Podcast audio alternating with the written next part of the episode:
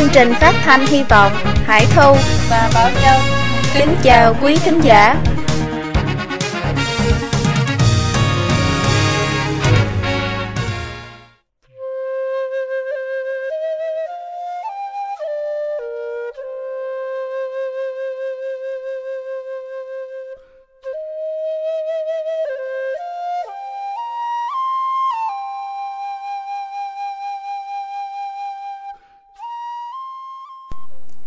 Chín bài bình luận về Đảng Cộng sản Trung Quốc.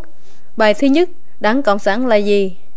Lời mở đầu, hơn năm nghìn năm qua, dân tộc Trung Hoa xuất phát từ châu thổ sông Hoàng Hà và sông Trường Giang, gây dựng giống nòi, trải qua bao triều đại mới dựng xây được một nền văn minh sáng lạng, thịnh suy, hưng vong, truyền đời lưu lại một lịch sử đến ngày nay.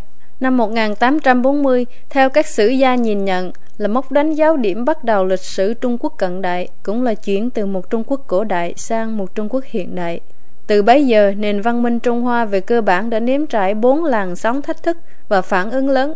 Ba cuộc chiến tranh đầu là Liên quân Anh-Pháp đánh vào Bắc Kinh hồi đầu thập kỷ một nghìn tám trăm sáu mươi, chiến tranh Trung Quốc-Nhật Bản vào năm Giáp Ngọ một nghìn tám trăm chín mươi tư và chiến tranh Trung Quốc-Nga ở vùng Đông Bắc vào năm một nghìn chín trăm lẻ sáu. Đáp lại những thách đáo ấy, Trung Quốc đã phản ứng bằng súng ống nhập từ Tây phương, cải cách chế độ tức là hiến pháp năm Mậu Tuất một nghìn tám trăm chín mươi tám và Đại Thanh lập hiến và cách mạng Tân Hợi một nghìn chín trăm mười một. Kết thúc chiến tranh thế giới lần thứ nhất, mặc dù Trung Quốc thuộc về bên thắng cuộc nhưng không được tính là nước mạnh thời bấy giờ.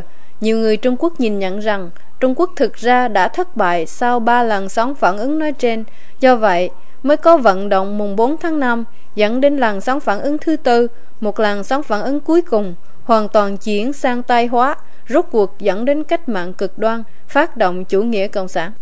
Bài này nói lên quan điểm về kết quả làn sóng phản ứng thứ tư, về phong trào chủ nghĩa cộng sản và đặc điểm đảng cộng sản. Nhìn lại lịch sử một trăm sáu mươi năm qua tại Trung Quốc với gần một trăm triệu người bị sát hại, rồi phân tích những gì xảy đến với văn hóa và văn minh truyền thống dân tộc, kể cả những gì dân tộc Trung Hoa đã chọn và những gì bên ngoài cưỡng bức lên dân tộc, để xem xét kết quả thật sự là gì. Phần thứ nhất dựa vào bạo lực để thâu đoạt và duy trì chính quyền. Những người cộng sản coi là điều đáng khinh bỉ nếu giấu giếm những quan điểm và ý định của mình. Họ công khai tuyên bố rằng mục đích của họ chỉ có thể đạt được bằng cách dùng bạo lực, lật đổ toàn bộ trật tự xã hội hiện hành. Đó là câu trích dẫn từ đoạn cuối bản tuyên ngôn của Đảng Cộng sản, một tài liệu nòng cốt của đảng. Trên thực tế, bạo lực là phương tiện mà Đảng Cộng sản Trung Quốc dùng để thâu đoạt chính quyền. Hơn nữa, còn là phương tiện duy nhất. Đó là nhân tố di truyền tiên quyết xuyên suốt từ ngày chào đời của đảng cho đến hôm nay. Đảng Cộng sản đầu tiên trên thế giới, như mọi người đều biết, phải nhiều năm sau khi các Mác qua đời mới được hình thành. Sau cách mạng tháng mười Nga một nghìn chín trăm mười bảy, Đảng Cộng sản Nga Bolshevik đã chính thức khai sinh, đó là tiền thân của Đảng Cộng sản Liên Xô sau này. Đảng Cộng sản Nga là kết quả của đấu tranh vũ trang với các kẻ thù giai cấp mà thành, và trong quá trình duy trì sự tồn tại của đảng, đảng đã liên tục dùng bạo lực để đàn áp những đảng viên và những người dân bất đồng chính kiến.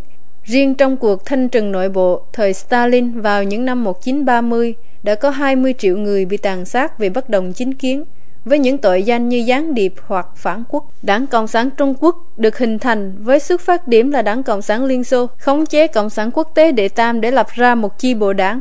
Vậy nên, Đảng Cộng sản Trung Quốc tự nhiên đã kế thừa truyền thống bạo lực ấy. Riêng trong thời kỳ nội chiến giữa Đảng Cộng sản Trung Quốc và Quốc dân đảng, từ năm một nghìn chín trăm hai mươi bảy đến một nghìn chín trăm ba mươi sáu, dân số tỉnh Giang Tây đã giảm từ hơn hai mươi triệu xuống còn mười triệu. Chỉ riêng con số ấy đã nói lên bạo lực thời bấy giờ. Có thể viện cớ rằng đoạt binh quyền sao tránh khỏi binh đao, nhưng trên thế giới chưa từng có chính thể nào mà trong thời bình cũng khát máu như Đảng Cộng sản. Tính từ năm một nghìn chín trăm bốn mươi chín đến nay, số người do Đảng Cộng sản Trung Quốc dùng bạo lực giết hại đã vượt qua số người chết trong thời chiến một nghìn chín trăm hai mươi bảy đến một nghìn chín trăm bốn mươi chín. Một trong những đỉnh cao thành tích về khát máu của Đảng Cộng sản Trung Quốc mà ai cũng biết là hậu thuẫn toàn lực vũ trang cho Khơ Mê Đỏ. Thời Khơ Mê Đỏ nắm quyền, một phần tư người Campuchia, trong đó có rất nhiều Hoa Kiều, đã bị ám toán. Đến tận hôm nay, chính quyền của Đảng Cộng sản Trung Quốc vẫn không ngừng ngăn cản cộng đồng quốc tế đưa Khmer Đỏ ra công lý, vì vẫn muốn che đậy vai trò của Đảng Cộng sản Trung Quốc trong cuộc diệt chủng ấy. Như một hệ quả tất yếu, Các cá cứ vũ trang và chính quyền tàn bạo nhất trên thế giới hiện nay đều có quan hệ mật thiết với Đảng Cộng sản Trung Quốc. Không chỉ có Khơ Mê Đỏ mà còn các đảng Cộng sản ở Indonesia, Malaysia, Việt Nam, Miến Điện, Lào, Nepal. Tất cả đều có bàn tay của Đảng Cộng sản hậu thuẫn từ khi gây dựng. Nhiều lãnh tụ của các đảng ấy là người Hoa, mà một số trong đó bây giờ vẫn đang ẩn nấp tại Trung Quốc. Một số đảng Cộng sản lấy chủ nghĩa Mao làm tôn chỉ như Đường Quang Minh ở Nam Phi, Xích Quân ở Nhật Bản đều là những tổ chức khủng bố bị cộng đồng thế giới lên án. Một trong những lý luận ban đầu của chủ nghĩa Cộng sản là học thuyết tiến hóa của Darwin. Trong đó, đảng Cộng sản lấy hình thức cạnh tranh sinh tồn của loài vật để suy diễn ra đấu tranh giai cấp trong xã hội nhân loại. Họ tin rằng đấu tranh giai cấp là động lực duy nhất giúp xã hội phát triển.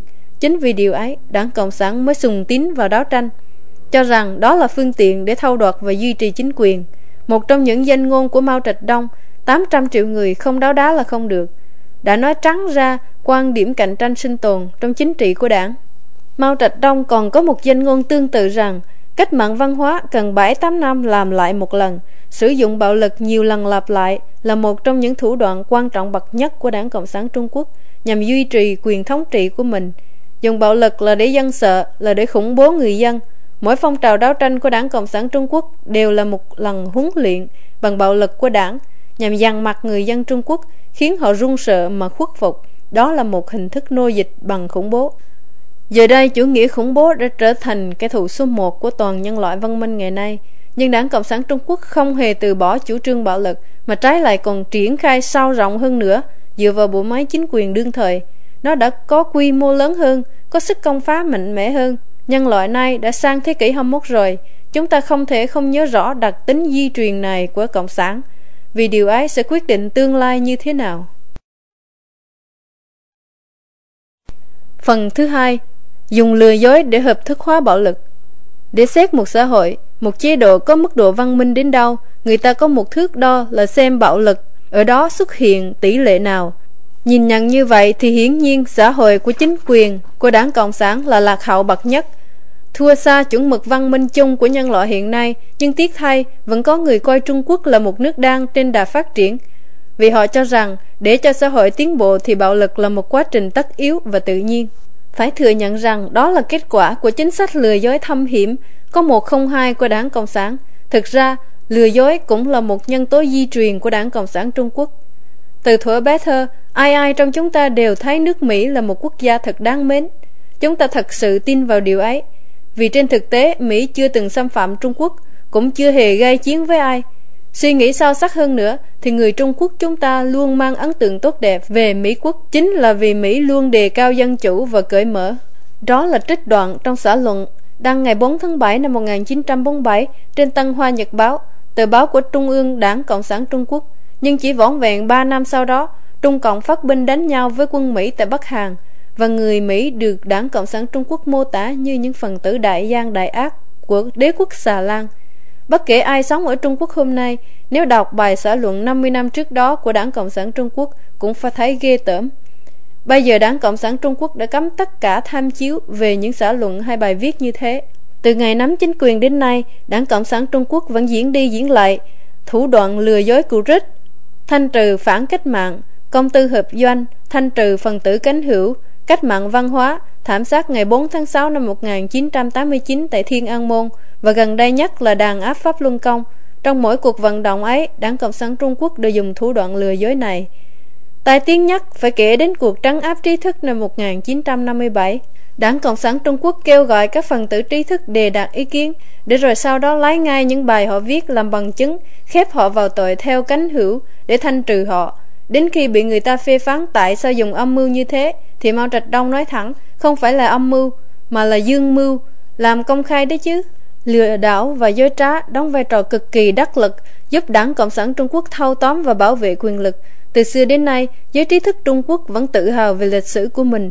Trung Quốc có lịch sử được ghi chép lâu đời nhất, hoàn chỉnh nhất và chính xác nhất thế giới. Giới trí thức người Hoa vẫn lấy lịch sử làm tấm gương phản chiếu để so xét hiện tại, và thậm chí noi theo những nhân vật mẫu mực trong lịch sử để tự răn dạy bản thân, nâng cao đạo đức. Nhưng cũng vì thế mà Đảng Cộng sản Trung Quốc đã chủ trương bóp méo lịch sử, lấy đó làm thủ đoạn duy trì quyền lực thống trị Các giai đoạn lịch sử từ thời Xuân Thu Chiến Quốc xa xưa cho đến cách mạng văn hóa ngày nay đều bị Đảng Cộng sản Trung Quốc không ngừng nhào nặn, bóp méo bằng những tuyên truyền lừa mị và xuất bản sách mới đã bị sửa lại trong suốt năm mươi lăm năm qua. Đảng Cộng sản Trung Quốc cũng phong tỏa tất cả những cố gắng khôi phục lại lịch sử nguyên gốc. Khi chỉ dùng bạo lực mà không đủ đạt mục đích thì lừa đảo và dối trá lập tức được Đảng Cộng sản dùng đến. Thực ra lừa dối và bạo lực chẳng qua chỉ là hai mặt của một đồng tiền mà thôi, và lừa dối chính là để hợp thức hóa bạo lực.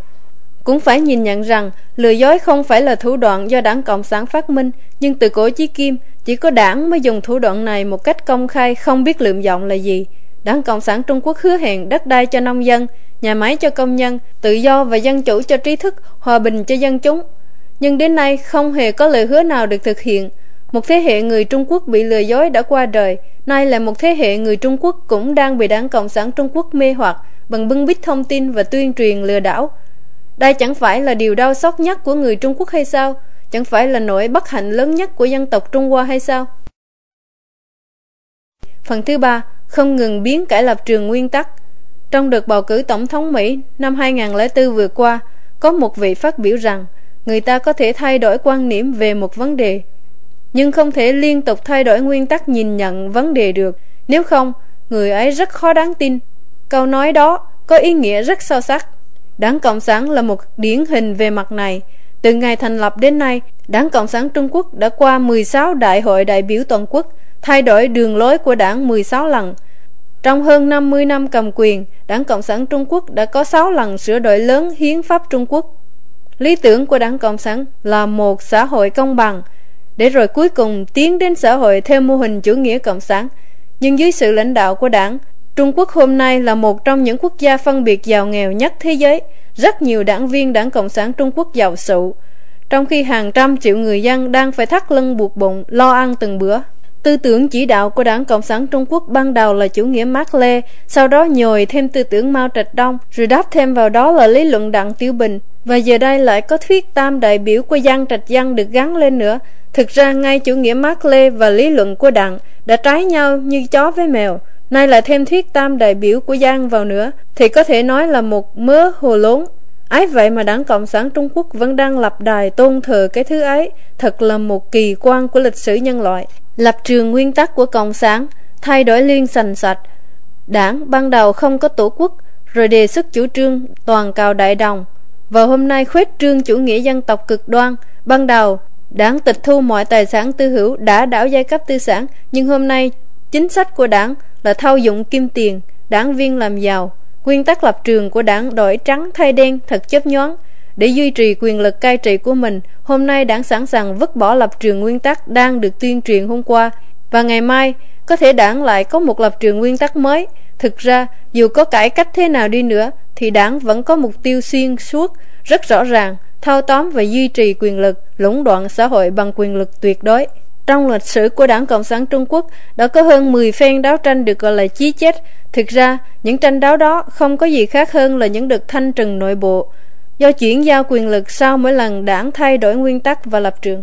Mỗi một lần thay đổi lập trường nguyên tắc ấy đều phát sinh khi Đảng Cộng sản Trung Quốc đối mặt với khủng hoảng không thể tránh khỏi, có liên quan đến việc hợp pháp hóa và vấn đề sống còn của đảng. Hợp tác với quốc dân đảng, ngoại giao theo hướng thân Mỹ, cải cách và mở cửa kinh tế, khuếch trương chủ nghĩa dân tộc, lần nào cũng là do đảng phải thỏa hiệp để thâu tóm hoặc bình ổn quyền lực, đàn áp sửa sai, phát sinh thành chu kỳ tuần hoàn. Cũng vì thế mà ra, một nhóm bị đàn áp rồi sao lại được nới lỏng, là có liên quan đến những đợt đảng thay đổi lập trường nguyên tắc. Tây phương có câu ngạn ngữ rằng chân lý là bất biến không đổi, còn giả dối là biến hóa không ngừng, quả là đúng đắn. Phần thứ tư, thay nhân tính bằng đảng tính. Đảng Cộng sản Trung Quốc là một đảng chính trị theo thể thức của Lenin. Từ ngày thành lập đã xác lập ra ba đường lối lớn làm nền tảng cho đảng: đường lối chính trị, đường lối tư tưởng và đường lối tổ chức. Diễn đạt nôm na cho dễ hình dung là thế này: đường lối tư tưởng là cơ sở triết học của Đảng Cộng sản, đường lối chính trị tức là xác lập mục tiêu, rồi đường lối tổ chức là làm sao để đạt được mục tiêu ấy. Đảng viên và những ai do đảng chỉ đạo trực tiếp được nhận chỉ thị trước và họ phải tuyệt đối phục tùng. Đấy chính là toàn bộ nội dung của đường lối tổ chức. Ở Trung Quốc, người ta nói chung đều biết đến hai tính cách của một đảng viên Đảng Cộng sản Trung Quốc. Tại gia đình và hoàn cảnh riêng tư, một đảng viên Đảng Cộng sản Trung Quốc vẫn có đầy đủ nhân tính như một con người bình thường, buồn vui, hờn giận. Có cái ưu, có cái khuyết của con người. Họ có thể là cha mẹ, là vợ chồng, là bè bạn. Nhưng đặt lên trên nhân tính thường tình ấy chính là đảng tính. Một người cộng sản là vậy. Đảng yêu cầu họ phải đặt đảng lên trên.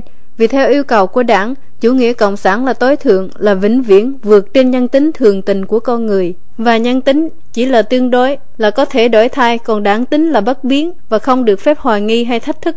Hồi cách mạng văn hóa, cha con giết nhau, vợ chồng đáo nhau, thầy trò phản nhau, mẹ con coi nhau như kẻ thù là những việc thường xảy ra trong quần chúng. Đó là do đảng tính kích động mâu thuẫn, thù hận mà nên. Thời kỳ đầu khi đảng nắm quyền, có nhiều quan chức cao cấp của Đảng Cộng sản Trung Quốc bó tay không cứu nổi người nhà, khi người nhà của họ bị liệt vào giai cấp thù địch và bị đàn áp. Đó cũng là do tôn sùng đảng tính. Đảng tính là kết quả của những huấn luyện thâm sâu do đảng tổ chức. Nó được thực hiện ngay từ thuở nhi đồng một cách có hệ thống. Tại các trường mẫu giáo ở Trung Quốc, trẻ em được khuyến khích bằng khen thưởng khi trả lời đúng, và ở đó đáp án thường không theo luân thường đạo lý và nhân tính. Từ tiểu học, trung học cho đến các cấp học vấn, học sinh phải học môn chính trị, tuân theo hệ tư tưởng do Đảng Cộng sản chỉ đạo. Ai không học theo và không trả lời đúng đáp án sẽ không thể tốt nghiệp. Một đảng viên lúc ở nhà có thể thể hiện ý kiến riêng của mình, nhưng hễ ra ngoài với cương vị một đảng viên thì họ dứt khoát phải nhất trí với đường lối của đảng, với tổ chức nhất quán từ trên xuống dưới. Đảng Cộng sản Trung Quốc tựa như một kim tự tháp khổng lồ, với điều khiển tuyệt đối từ trên xuống. Cách thức tổ chức này đóng vai trò trọng yếu trong chính quyền của Đảng Cộng sản Trung Quốc nhằm bảo đảm sự phục vụ tuyệt đối. Ngày nay, Đảng Cộng sản Trung Quốc đã biến thái trở thành một tập đoàn chính trị chỉ biết đấu tranh bảo trì lợi ích bản thân. Nó từ lâu đã không còn theo đuổi mục tiêu cao cả xây dựng xã hội theo mô hình chủ nghĩa cộng sản nữa. Nhưng nguyên tắc tổ chức không hề thay đổi, tất cả phải tuyệt đối phục tùng đảng tính. Nó tự đặt mình cao hơn hết thảy, cao hơn nhân dân, cao hơn nhà nước, cao hơn pháp luật. Đảng tính được đặt cao hơn cả nhân tính và tự nhiên. Do đó, nó sẵn sàng thanh trừ tất cả tổ chức hoặc cá nhân nào mà nó cho rằng có thể ảnh hưởng đến quyền lực đảng hoặc lãnh tụ của đảng, không phân biệt đó là thường dân hay lãnh tụ cao cấp của đảng. Phần thứ năm, tà linh phụ thể, một con quỷ tà ác phản tự nhiên và phản nhân tính. Vạn sự vạn vật trong cõi trời đất này đều có quá trình sinh thành, hưng vong của mình. So với chính thể cộng sản thì tất cả các xã hội phi cộng sản đều có điểm khác biệt là dù chuyên chế hay cực quyền đến mấy, nó đều chấp nhận tồn tại đến một mức độ nào đó trong xã hội những thành phần tổ chức tự phát tự chủ. Xã hội Trung Quốc cổ đại về bản chất là thuận theo kết cấu nhị nguyên. Nông thôn cũng có tổ chức tự phát với dòng tộc làm trung tâm, thành thị có tổ chức tự phát với phường hội ngành nghề làm trung tâm, còn cơ cấu tổ chức từ trên xuống dưới của vua quan về cơ bản chỉ quản lý sự vụ từ cấp huyện trở lên.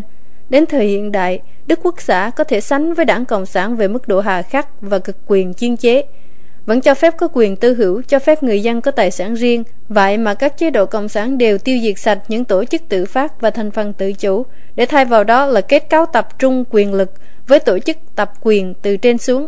Nếu nói rằng cơ chế xã hội cho phép tổ chức tự phát và thành phần tự chủ với cơ cấu từ dưới lên nói trên là đã hình thành một cách tự nhiên trong lịch sử, vậy thì chính quyền cộng sản chính là xã hội phản tự nhiên về bản chất. Triết lý cộng sản không chứa đựng tiêu chuẩn nhân tính phổ biến của con người, khái niệm lương thiện và tham ác, pháp luật và nguyên tắc đã bị bóp méo một cách tùy tiện. Luật của cộng sản cấm sát nhân, nhưng giết những ai mà đảng cho là kẻ thù lại được coi là đúng và được khuyến khích. Hiếu cha kính mẹ là tốt, nhưng nếu cha mẹ là giai cấp thù địch của đảng thì không được hiếu thuận. Nhân lễ, nghĩa, trí tín vốn là giá trị đạo đức nền tảng của nhân loại, nhưng đảng không cho đó là gì quan trọng. Lúc nào đảng không thích thì đảng liền bỏ qua. Những tiêu chuẩn làm người trong truyền thống dân tộc nay bị đảng tẩy chay và xóa bỏ. Đảng Cộng sản là một thứ phản nhân tính. Tại tất cả các xã hội phi cộng sản, người ta nói chung đều thừa nhận hiện thực là nhân tính có hai mặt thiện ác, do đó lấy khế ước cố định trong xã hội để đạt được quân bình trong xã hội.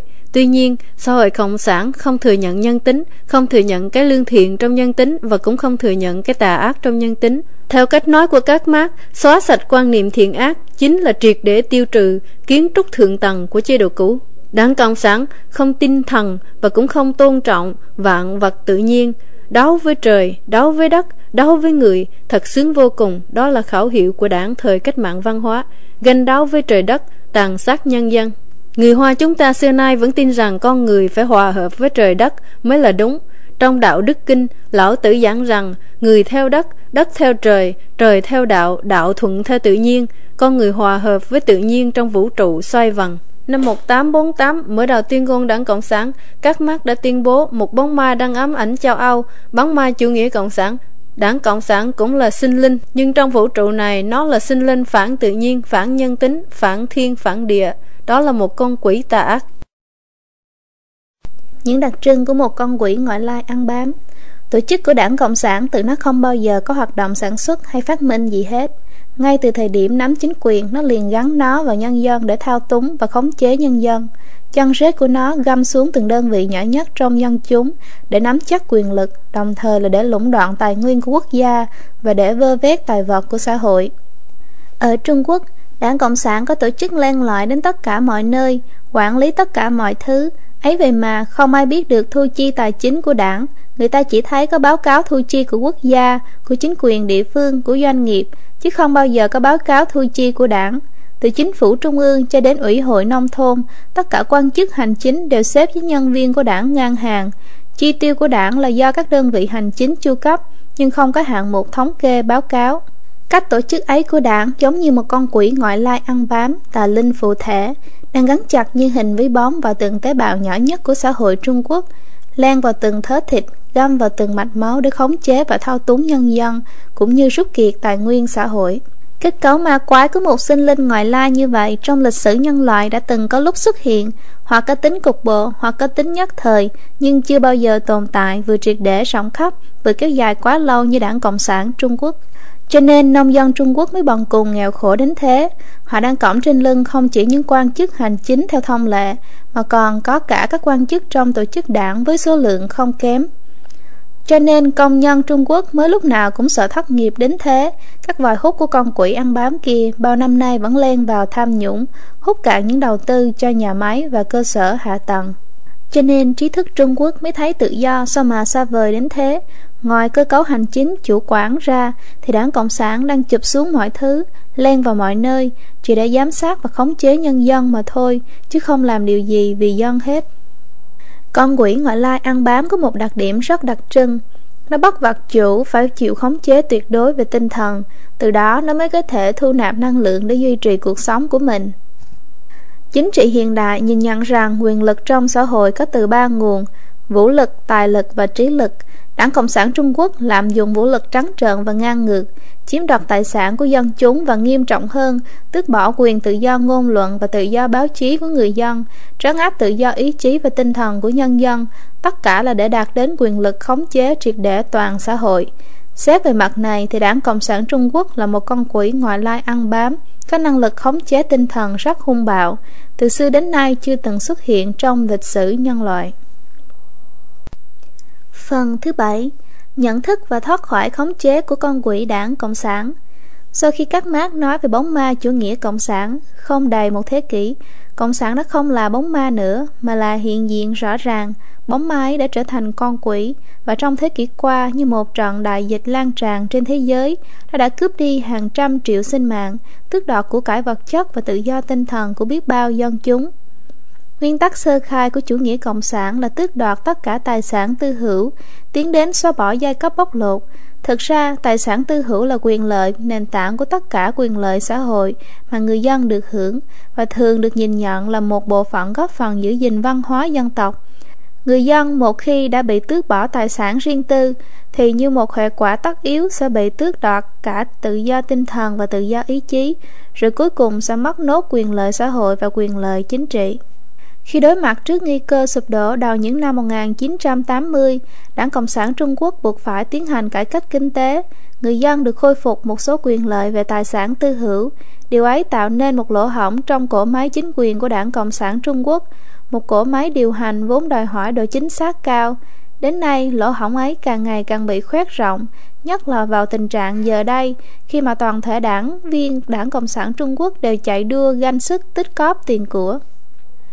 Đó chính là dấu hiệu cho thấy Đảng Cộng sản Trung Quốc, con quỷ ngoại lai ăn bám, cường bạo và gian dối, liên tục thay đổi bộ mặt, đã đến lúc suy vong. Nó run sợ và cảnh giác trước bất kể khuấy động nhỏ nào. Hơn bao giờ hết, nó đang điên cuồng tích cóp của cải và tăng cường quân cảnh, siết chặt điều khiển dân chúng, mong kéo dài mạng sống. Nhưng chính những động thái ấy đang khoét rộng sâu thêm lỗ hổng khủng hoảng, đẩy nó đến chỗ chết nhanh hơn. Cái vỏ phồn vinh hôm nay tại Trung Quốc là đi kèm với những mâu thuẫn chồng chất trong xã hội đang được đẩy tới mức độ căng thẳng chưa từng có. Không thay đổi tập tính của mình, Đảng Cộng sản Trung Quốc vẫn đang tiến diễn những thủ đoạn xưa cũ, dù đã có phần thỏa hiệp và tinh vi hơn. Đàn áp biểu tình tại Thiên An Môn năm một nghìn chín trăm tám mươi chín, đàn áp Pháp Luân Công, sau đó tìm cách sửa sai. Tất cả đều là thủ đoạn tách một bộ phận thiểu số dân chúng mà đảng gọi là kẻ thù để ra oai vũ lực nhằm duy trì thống trị với hình thức nô dịch bằng khủng bố. Dân tộc Trung Hoa trong quá trình mấy trăm năm phải đối mặt với những thách thức lớn, đã từ nhập khẩu vũ khí, cải cách chế độ cho đến bạo lực cách mạng cực đoan, tổn thất vô số sinh mạng, đánh mất đi một bộ phận lớn văn hóa truyền thống. Như vậy, thực tế chứng minh rằng làn sóng phản ứng này cũng là một thất bại. Và hoàn cảnh quần chúng phẫn uất, thù hận, Đảng Cộng sản Trung Quốc đã cướp lấy thời cơ đoạt chính quyền, và con vĩ ngoại lai ăn bám này đã lũng đoạn và khống chế một dân tộc có truyền thống văn minh lâu đời bậc nhất thế giới này. Thấy rõ thách thức của tương lai, đại dân tộc Trung Hoa sẽ không tránh khỏi phải có quyết định lựa chọn một lần nữa.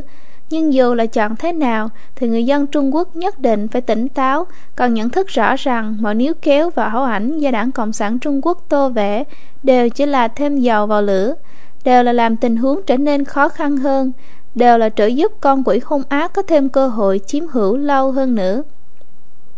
Chỉ có cách suy xét thật tỉnh táo, vứt bỏ tất cả những ảo ảnh, không để cho mưu cầu lợi ích cá nhân làm ảnh hưởng, thì chúng ta mới có thể thoát khỏi giấc mộng do con quỷ cộng sản thêu dệt nên.